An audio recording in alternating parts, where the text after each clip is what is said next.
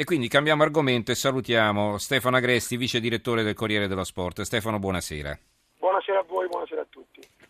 Allora, eh, do lettura di qualche titolo di giornale, tutti se ne occupano naturalmente con maggiore o minore evidenza. Eh, il, il, quotidiano nazionale, il giorno La Nazione il resto del Carlino, ha una foto a centro pagina eh, di Conte, eh, il titolo è Sotto assedio. Conte, frode sportiva è indagato, non lascio la nazionale. Eh, il Corriere dello Sport, il tuo giornale, la resa di Conte, quindi si gioca sulla... Eh, sì, sì, c'è il gioco di parole sul cognome, la resa di Conte.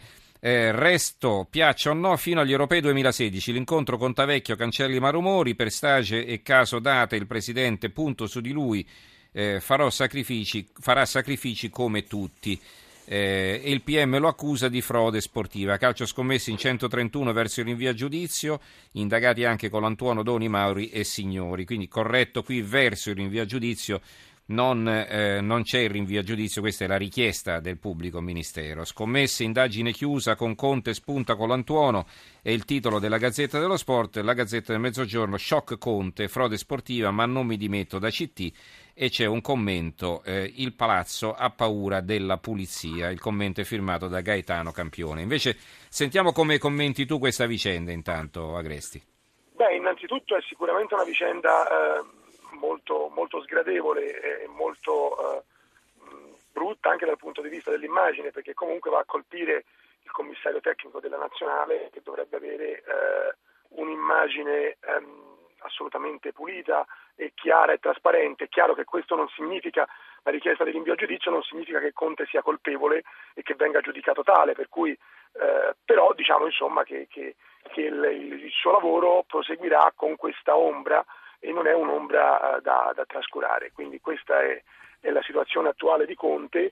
Eh, il resto, diciamo, che poi quello che dal punto di vista sportivo ha fatto più discutere nelle ultime ore, ovvero sua, le sue possibili dimissioni dalla nazionale per questioni però tecniche e non legate alla vicenda del calcio scommesse, di fronte a questa situazione è chiaro che insomma, eh, eh, si mischiano molto e vengono insomma, sfumate perché, perché questa vicenda assume un rilievo comunque di, dal punto di vista morale dell'immagine sicuramente di spessore superiore.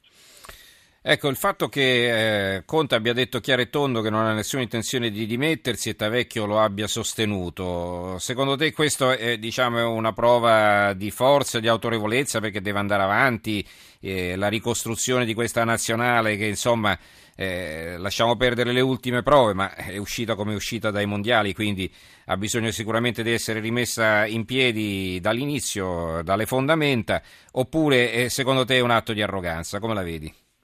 Ma guarda, io credo che sia una, um, un atto eh, che nella situazione molto complicata nella quale si sono venuti a trovare Conte e, e la federazione eh, è un atto quasi eh, necessario per evitare che eh, ci sia veramente che, che, la crisi del calcio italiano anche a livello dirigenziale eh, diventi quasi insostenibile perché eh, oggi la nazionale è squassata da polemiche che lo stesso Conte ha sollevato per questioni di calendario eh, e quindi per, per, la preparazione agli europei che Conte ritiene di non avere giorni a sufficienza per lavorare, eh, è stata comunque colpita in modo profondo dal fallimento che giustamente ricordavi ai mondiali brasiliani, eh, è chiaro che eh, in questo momento l'unica cosa che ehm, possono fare le istituzioni sportive per, e calcistiche in particolare per cercare di tirare fuori il calcio italiano dalle difficoltà è quella di fare quadrato eh, e per questo insomma, Tavecchio ha, ha, appoggiato Conte, il quale peraltro